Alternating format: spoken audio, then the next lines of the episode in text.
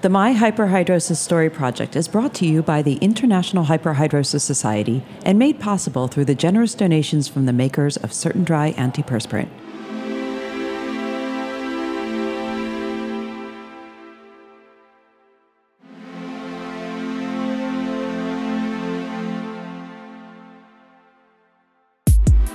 Hi, I'm Lisa J. Pieretti, and welcome to My Hyperhidrosis Story, where we share uncensored, unscripted, personal accounts of what it's like to live with hyperhidrosis, which is excessive sweating. With hyperhidrosis affecting nearly five percent of the population, we know that there are a lot of people out there who can relate to what you're about to hear. But we also know that the medical condition of extreme, uncontrollable sweating remains misunderstood, underdiagnosed, undertreated, and generally underserved. So we'd love it if you would share this program with your tribe far and wide. Let's tell more hyperhidrosis stories and get this condition out in the open. Like what you're hearing? Find out more about the International Hyperhidrosis Society and about hyperhidrosis at sweat help dot org. We're the only nonprofit global organization focused entirely on excessive sweating and all the things that swirl around it, like mental health concerns, economic challenges, functional impairment, limited access to treatments, misunderstanding in the medical field, and so much more. We're sure some of these issues will come up from our guest storytellers today. Welcome.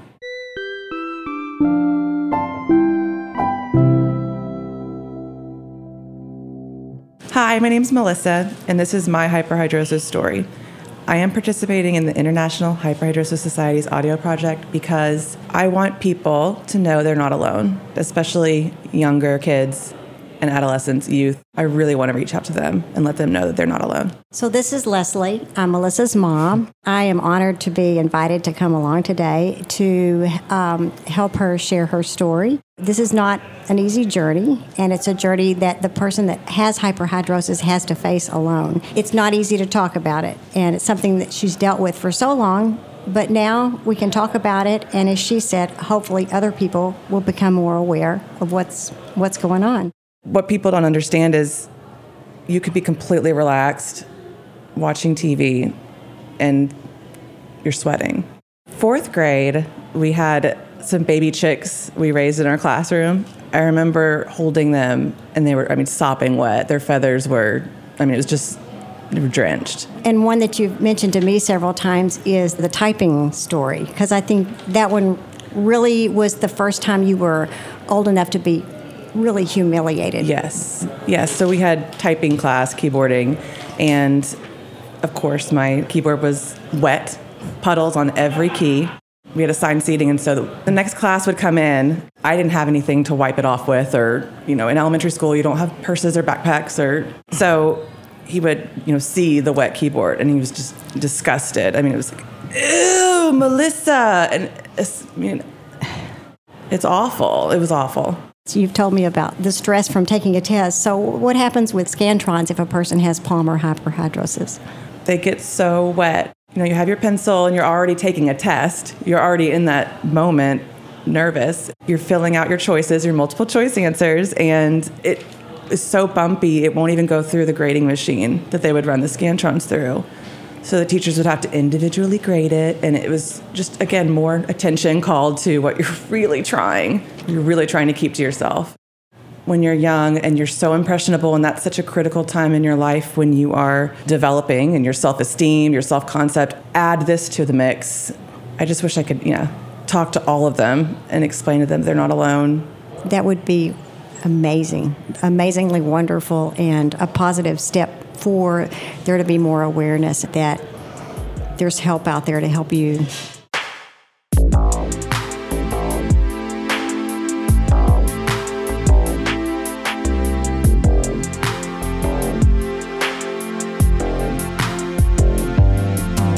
I think about, I knew these things were going on and I felt bad about it, but also I was like where she is now, in survival mode, just trying to get through day to day with four kids. So I feel like I, I guess my gut reaction was like, well, just deal with it, Melissa. Just just grab a towel and, and just deal with it. I hope you felt my empathy. I just don't know if I expressed it overtly enough. In all humility, I do feel like I was one person who was aware of your suffering. I was aware of it, but I didn't know what to do about it. There's a lot of it you feel like a burden, or it's not cancer, or it's not, you know, I spent so much time downplaying it because I felt like I'm fortunate. It could be so much worse. You were trying to make it not a burden on everybody around you.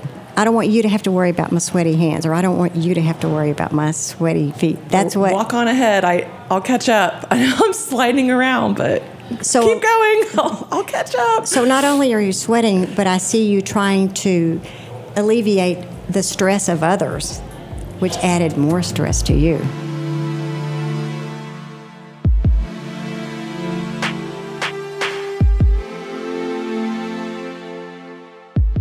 How is hyperhidrosis in your life now as compared to when you were younger? It exists, and it's real, and it's daily. I embrace it in a different way now. I preface when I'm talking with people, I'm more open about it, thankful for the support that the society's given me to help me find my voice. Talking about it, being more open about it has been healing. Humor has been healing. It's helped me open up, and but it's still very real. You've taken this big step, and you've come out. What would you like to see happen? I want people to understand and know what it is. I want the familiarity, like acne or something that, you know, everybody understands and knows about it. I guess my hope is that giving it a label, giving it a name, the general public can have a little bit more understanding. So, oh, you've got bumps on your face. That's acne. Oh, you have excessive sweating, you've got hyperhidrosis, and so that we can have a little bit more compassion and empathy in living and working with other people. That's my hope.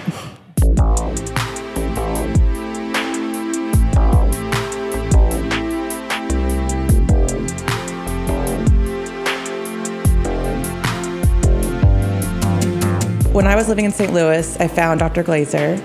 I sat down with her and knew instantly that this is a doctor's appointment where they really get, they get it, they understand, because it's so many I don't understand. And I was taking my shoes off to show her my sweaty feet, and I'd come from work, and I had some paper towels. I mean, I have huge hands and feet, so not only are they not only are they like, here's some sweaty hands and feet, but they're huge.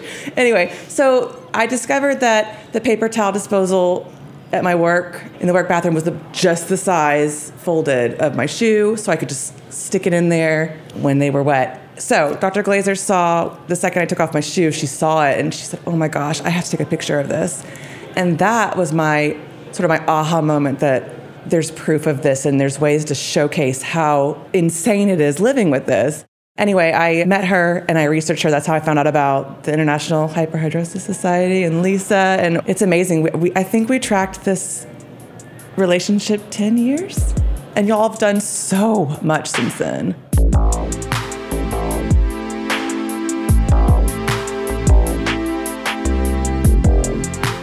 My name is Leslie, and this is my hyperhidrosis haiku. Her hands are all wet. What is she worried about? Oh, her feet are too. My name is Melissa, and this is my hyperhidrosis haiku. Drip, drop, drip, drop, drip. Drenched fabric, shameful puddles, hyperhidrosis. Why did you write this poem? You have your words here. Say it with your voice. Odd drops, inner drowning. Mean kids, mean grown-ups. Bumpy scantrons. Break room coffee filters stuffed inside sensible career shoes. Unfamiliarity, breakthroughs, coping strategies for the now, the in-betweenness, supporting the ones who don't want to lose us, healing humor, garnering attention from Ellen and Twitch. It's a wild, wavering, wet way of life, and my wish is for our stories to make a splash. Let's do this. Thank you, Leslie and Melissa, for sharing your hyperhidrosis story. And thank you to all our listeners for joining in. Stories like Melissa's help us all understand one another better. to understand the impacts of this condition and to move the needle forward when it comes to hyperhidrosis diagnosis, treatment, and holistic care. What's your hyperhidrosis story? Who have you told it to? We hope you can share something about hyperhidrosis with someone in your life today. Keep it simple. Share this program, or like it, or rate it on iTunes or wherever you're listening. Help more people find us and find out more about the diagnosis, treatment, and support available for those living with excessive sweating at sweat help dot org, the website of the International Hyperhidrosis Society. The International Hyperhidrosis Society is the only registered charity focused entirely on hyperhidrosis. Visit sweathelp.org slash donate to continue supporting programs that teach, empower, and serve. Stay tuned for our next My Hyperhidrosis Story. We'll talk to you then. Thank you again to the makers of Certain Dry Antiperspirant for helping to make this program possible.